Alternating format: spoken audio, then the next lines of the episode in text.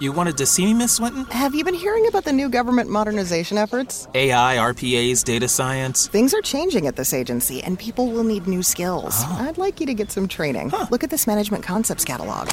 Wow, over 275 courses. That's right, in local classrooms or instructor led online classes. We still have budget in this fiscal year, so sign up online. Advance your career with courses from Management Concepts. Get a catalog at managementconcepts.com or call 833 578 8466. This podcast may discuss topics graphic in nature and possibly triggering to survivors. We value the safety and well being of all of our listeners, so please practice personal discretion. Now, enjoy the show. Hey, I'm Paige. And I'm Natalie. We're the hosts of the Murder Diaries podcast. We bonded over tacos and true crime after we matched on Bumble BFF. You know, like any normal millennial using an app to meet new friends. Every Thursday, we upload a new episode. In each episode of the Murder Diaries, we tell true crime one story at a time. One week it's my turn, And the next week, it's mine. You still think it's in my head, but I'm walking with the dead. This is the story of Wilma June Nissen. Wilma was born on October 19, 1954, in San Francisco to Charles Clarence Nissen and June Simmons Bradford. She was one of two daughters, and she had a sister named Mona who was unable to hear or speak. When Wilma was eight years old, her mother abandoned her and Mona, and their father, Charles, was able to maintain full custody of the girls. However, that's the extent of it. Despite being physically present in Wilma and Mona's lives some of the time, Charles severely neglected the girls. Wilma and Mona went without the basic necessities. Think food, water, access to a restroom, and never attended school while in their father's custody. Instead, Wilma and Mona were locked in a bedroom closet for hours upon end, day after day, while Charles worked. And this was Wilma's life for two years. It's not hard to imagine that this heartbreaking and unnecessarily cruel environment eventually took a toll on Wilma's overall well-being. You know, we're talking mentally, physically, spiritually. Her father's neglect had such a negative impact on her that by the time she was 10 years old, Wilma wasn't able to read or write, and she was unable to eat with a fork. Let that sink in. Wilma had been so deprived that at 10 years old, she didn't have the motor skills to use a fork. That's, of course, an obvious delay for a 10 year old. Was there any type of specific diagnosis that was given in any of the source material as to where this delay may have stemmed from? None of the sources specifically state what it could have been or an actual diagnosis, but you have to remember this is the late 50s and early 60s. So we're just going to have to take it for what it is. She was unable to read or write or even use a fork. Unfortunately, the horrors of Wilma's childhood didn't end there. The neglect further escalated when Charles eventually lost his job. The three Nissens went on to lose their home and had to move into a car together. And it's here, living in a car, that Wilma was tasked with the responsibility of scouring the streets for food for the three of them. All the while, Mona was imprisoned in the car's trunk. We don't have a lot of material as to what exactly this looked like for Mona, but you can imagine that it was pretty horrific. We do, however, have the article that mentions this trunk imprisonment in the show notes. Absolutely. And I'm so glad you acknowledge that because this little girl essentially went from being locked in a closet all day and all night to being locked in a car trunk. It's just horrific. And it really shows the scale of neglect and abuse that these girls went through. There's actually a quote from Blythe Bloemendaal. He's an investigator for the Lyon County Sheriff's Department. And this quote was made years after Wilma's murder. But I want to include it here because I feel like it truly captures the sadness and depravity that Wilma experienced in her young life.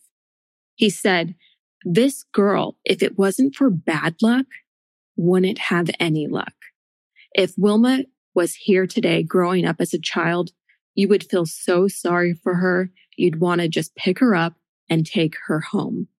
And it seems like authorities agreed because in 1964, California Child Services removed Wilma and Mona from their father's care. I just want to acknowledge that this is really where our information on Mona, Wilma's sister, ends. We don't know where she ended up. We don't know what happened to her. And it's sad. But as we continue on, we realize, at least with Wilma's story, that because they didn't have any family to care for her, they, you know, were split up and entered into the foster care system. Wilma went on from foster family to foster family. She lived with Marshall and Maxine Holt in Anaheim, California in 1964, all the way until 1966. She was then placed in several other foster homes until 1967. And that's when she went to live with Vincent and Alice Haas, who were her final foster parents in Seal Beach, California.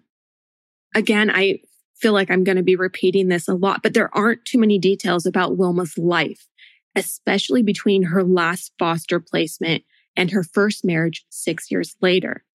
However, what we do know is that Wilma acquired the nickname Boots because she was known to hitchhike from place to place. We also know that she worked as a sex worker as a means of survival before her 1973 marriage to Donald Eugene Wellington. The newlyweds lived in the Hollywood area and welcomed a son named Donald Wellington Jr. a year later on December 12, 1974. At this point in Wilma's life, it essentially seemed like she had kind of hit her happily ever after. You would think that. But investigators believed that Wilma lived with Don Wellington for a total of two years, or at least until October 1975, because it's then that she moved in with another man named Robert Irving in Long Beach, California. Two years later, Wilma and Robert married on June 21st, 1977, and they were living and working at a shop located at the intersection of Bellflower and Artesia in Bellflower, California. Wilma gave birth to a daughter that same year named Crystal, who now goes by Chrissy, at a Long Beach hospital on August 18th, 1977. Unfortunately, the cycle of foster care continued because at some point during all of this, Wilma's children were taken away from her by local jurisdictions and put into foster care themselves. Although this is such a horrible thing for any parent to go through, there is one small silver lining in all of this. Vince and Alice Haas eventually adopted Crystal, Chrissy, as I mentioned earlier, shortly afterward. And if you remember, they're the same family who fostered Wilma until she got out of the system herself. So it was kind of like her foster parents took care of her daughter as their granddaughter in a way. That's such a silver lining if you think about it in a rough situation. Around this time, investigators believe Wilma went to San Diego, where she lived for a short time in a camper parked on the street near 751 Fifth Avenue. And it's here that she met 54 year old Charles Inman Belt. But remember, she's in her 20s at this time. So he's significantly older, at least double her age. And we don't really know how he treated her. We just know that she met him and they were together from this point onward. During the spring of 1978, Wilma left California and headed east across the United States and ended up in Atlanta, Georgia. This was her first time living in a different state in her young life. Wilma didn't go alone though. Charles joined her and together the couple both lived with his mother Juanita Belt at 582 Techwood Drive, otherwise known as Roosevelt House, in Atlanta, Georgia. Charles is believed to be the last known person to have seen Wilma alive in 1978. This was believed by detectives for a number of decades. When interrogated by investigators, he told them that Wilma left his mother's apartment just a few days after arriving in Atlanta, and he never saw or heard from her again. When questioned about this and questioned about why he wouldn't report her as missing, he went on to explain that he thought Wilma went back to the San Diego area, you know, where they met. And Unfortunately, investigators were unable to confirm it. Only decades later did investigators piece together that at some point after Wilma left Atlanta, she traveled west to Sioux Falls, Iowa. And it's here that she began working once again as a sex worker. None of the resources say what took Wilma to Iowa. It's not like it borders Georgia, but that's where she ended up. And we do know that in addition to her married names of Wilma Wellington and Wilma Irvin, Wilma sometimes used aliases including Amy Irvin, Amy Belt, Wilma Belt, or Amy Nissen, at least according to the Lyon County Sheriff's Office. Get more from your store with Safeway's Fresh Pass program and enjoy more services like unlimited free delivery and all your grocery needs. More exclusive perks like 5% off every day on your favorite O organic or open nature items across the stores and more rewards that never expire. Get Safeway's Fresh Pass to enjoy exclusive perks, unlimited free delivery, and more. You can start your 30-day free trial today. Visit safeway.com slash fresh pass for program details. Service available in select areas. Safeway.com slash fresh Is your daily grind getting you down? A Thermospa's hot tub may be the solution. Just a few minutes under those powerful soothing jets, and all your stress seems to melt away, like you're lying on a cloud of bubbles. You'll not only feel better, but sleep better too. Call 877 861 4672 now, and for a limited time, save $1,250. Call 877 861 4672 or visit thermospas.com to schedule a free on site assessment. So, like I mentioned, there's a few months unaccounted for. But on Wednesday morning, October 4th, 1978, a telephone company employee laying cable along Highway 182, which is a country road near Lake Pahoja and West Lyon School in Western Lyon County, Iowa, he stumbled upon Wilma's badly decomposed and unrecognizable body. The telephone company employee almost missed Wilma's body because it had been concealed among the tall weeds. The local authorities arrived immediately and soon discovered the extent of Wilma's vicious murder. She wore white patent leather go-go boots. Remember, this is the 70s, late 70s, and a silver and gold friendship ring on her right ring finger. She also wore light green denim pants and bikini style underwear that were wrapped around her left leg but she didn't have any clothes above her waist. Her feet were bound together with a braided hemp rope. Her bottom jaw was gone and only two teeth remained in her skull. Despite investigators searching the surrounding area and sifting the dirt in the ditch, nothing else was found. Not Wilma's missing jaw and teeth or her missing garments and other personal belongings. I just want to further underscore this because it's a big deal. No evidence was present at the crime scene except for her body, the pants and underwear, and the hemp rope. This is so frustrating because she was so clearly beyond violated, mutilated, even. And there's not much to go off of at all. Really, nothing besides what they left her bound with.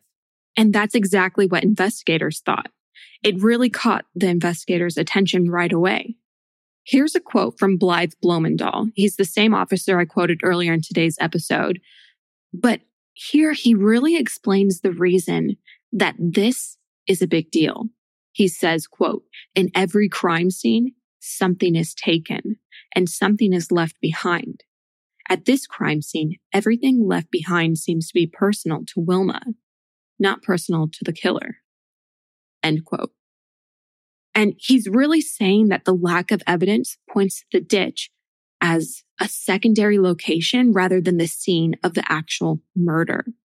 That reasoning and the level of decomposition that Wilma's body had undergone made investigators believe that her body had been left there between June and August of that year, 1978. But police didn't acknowledge this information for decades. And only recently, we're talking within the last five years, have investigators released that information to the public. Investigators have since elaborated, stating that the position of Wilma's body suggests that she was not killed at that particular spot. And instead, the offender used the rope around her ankles to pull her into the ditch from a nearby area or vehicle. Blythe Bloemendaal goes on to say, quote, that's why her arms come forward. Her hands are forward and her hair is forward. The body is being dragged by the feet into the ditch. To me, it's an obvious sign that the body is deceased, being drugged face down. End quote. Make no mistake, like this story is so difficult to talk about. And these details are really gruesome. And what you were just describing paints a picture of how little these perpetrators took into account Wilma's humanity as a human being. You're right. And details like this aren't something that we like to talk about. But because, and, you know, I'm not giving anything away here, her case is unsolved. Because of that fact, I feel like these details need to be told for the listeners, for anyone who may share Wilma's story with others. These are the details that can help us catch who did this to her. Furthermore, the medical examiner who conducted the 1978 autopsy noted a dislocation of Wilma's right elbow and a suggestion of a dislocation of her cervical vertebra, which could have happened after death. And this information, once again, is significant. Investigators believe that it suggests that Wilma may have struggled with her killer or killers. Once again, our favorite Blythe Bloemendaal is quoted as saying, quote, I think that the possibility is high by the dislocation, by the fact that her hands are free. If this is a person capable of fighting back, there may be DNA under her fingernails. I think we finally have found the benefit to investigators looking at this case again in a 21st century light. And to that point, because her body was recovered and this possible DNA under her fingernails was recovered back in 1978, they really couldn't do anything with it for decades, really. Because Wilma hadn't been identified at this point in the investigation, investigators didn't have any idea of her background or what she may have gone through in her life. Essentially, what they had was a female body. She wasn't from the area, they had no idea who she was. And it remained that way for nearly three decades. During that time, Wilma was only known as Jane Doe. The physical evidence at the body dumping site was all the sheriff's department had to go on in this case. Fortunately, that all changed when a fingerprint match was made on January 31st, 2006. A Des Moines laboratory technician matched Jane Doe's left thumbprint to a print card from the Los Angeles Police Department, and Lyon County officials suddenly had a name. Wilma June Nissen. Six months later, memorial services for Wilma were held on June 3, 2006, at Riverview Cemetery in Rock Rapids, Iowa. Father Jeff Schleisman, pastor at Holy Name in Rock Rapids and St. Mary's in Larchwood, presided over the ceremony. And in a touching tribute to one of their foster children, Wilma's final foster parents, Marshall and Maxine Holt, attended the service. Craig Benson, the Lyon County sheriff who worked this case when Wilma was found, also attended. And I really think that their presence at her memorial are big examples of how Wilma touched so many people's lives, even in the short 23 years that she was alive. And despite her now getting her name back 30 years later, there were still questions surrounding her murder. Primarily, who would have harmed Wilma and why? The more that investigators looked into Wilma's time while in Iowa, the more they learned about her time as an escort. She worked for a company called Playgirls or Playmates, and it's here that she made friends with other dancers, escorts, or sex workers.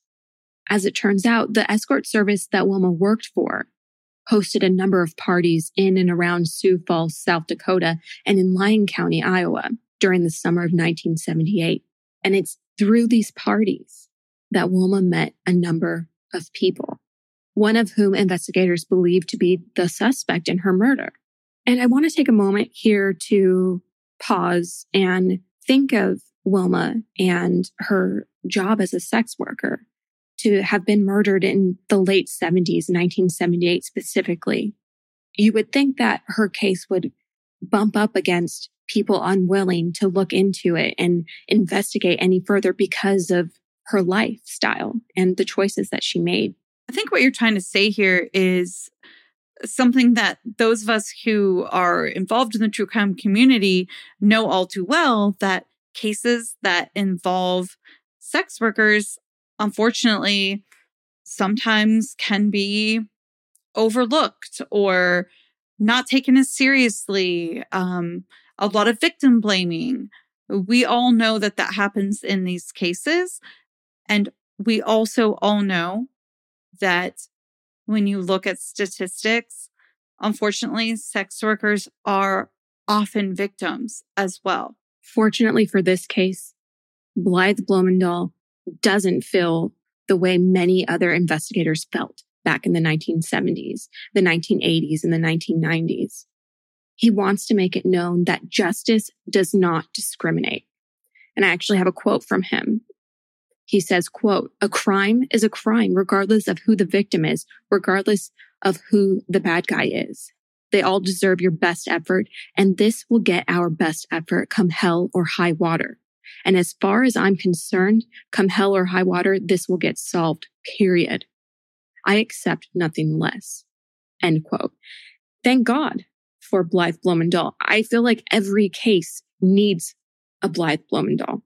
Absolutely. That's a really strong statement. Strong and confident. That's what you want in a lead investigator. Yes, that's his job, but this clearly is a man that's going to be doing his job tirelessly to solve this case for Wilma and for her family. Is your daily grind getting you down? A Thermospa's hot tub may be the solution. Just a few minutes under those powerful soothing jets, and all your stress seems to melt away, like you're lying on a cloud of bubbles. You'll not only feel better, but sleep better too. Call 877 861 4672 now, and for a limited time, save $1,250. Call 877 861 4672 or visit thermospas.com to schedule a free on site assessment. And it even goes beyond that for this investigator. In several quotes in the source material that are linked in the show notes, he says that he feels like he knows Wilma. This amount of time that he spent and invested in her case has made her precious to him. I just don't think it's that often that you hear of a case that's 45 years old with this much confidence and determination behind it. And to be honest, it's really kind of encouraging. As a recap for our listeners, a lot happened in 2006. In January, she was identified as Wilma June Nissen. In June, she had a memorial hosted in her honor, in her memory. And also in 2006, authorities submitted information about her murder to VICAP. This collects collates and analyzes violent crimes for similarities. By doing this, investigators hoped to open up the possibility of finding any other cases with similar causes of death or manners of disposal. On top of the VICAP submission, authorities sought assistance from an FBI profiler who's working to identify characteristics of the killer based on the crime scene and the manner of death. This collaboration with the FBI profiler led investigators to exhume Wilma's body in 2007. Unfortunately, the exhumation process really depends on the condition of the remains when they were recovered and if they were dry versus wet and every little thing that us as lay people wouldn't necessarily think about. Fortunately for investigators, her clothes, the underwear and the pants have been stored for many years, and those can even be tested for new traces of DNA. Wilma's exhumation gave investigators Wilma's manner of death. However, the viciousness and definite manner with which she was killed aren't and have not been released by investigators. They refuse to divulge how she was murdered because only the killer would know those details. And really, it's all they have to go off of at this point. If you think about it, in this case, they don't have a lot of evidence. We talked about that. So, with that, they don't have a lot of information that they've garnered from evidence that they can kind of keep in the metaphorical arsenal to have as telltale signs if somebody mentions something that they didn't release to the public, right? We all kind of know that process or that practice where they withhold some important information so that if anybody that they're talking to that may have been involved says something that they know relates to information they haven't distributed to the public, they know they've got something to look into, right? In this case, the cause of death is one of those few things that they do have to withhold. Now, investigators may have withheld the cause of death but they did give the general public some new information. These results led investigators to suspect that more than one person was involved in Wilma's murder. And things stayed that way for a number of years. And then investigators hit a major speed bump when federal grant funding for the cold case unit was exhausted in December of 2011, which was not good news for Wilma's case or any cold cases because this funding allows investigators to assign agents to investigate Wilma's case and others like it as new leads develop or as tech- technology advances. But they weren't going to be able to have any of that because they just didn't have the money, the resources to pay for it. Fortunately, Blythe Bloemendaal and the rest of the Lyon County Sheriff's Office weren't ready to give up on Wilma's 38 year old cold case. They worked on it despite the lack of funding. And then a major development was made on May 2nd, 2016. Investigators released a photo of one of the two women they believe is responsible for Wilma's death. The suspect whose photo was released was known for robbing other sex workers. And they believe that Wilma's murder was the result of robbery that she was killed by people who wanted to steal the money she had earned while working at a Lyon County party. And she died as a result of it. Investigators went on to describe the suspect they believed to be responsible for Wilma's murder. They describe her as a black female who went by the stage name of Sugar.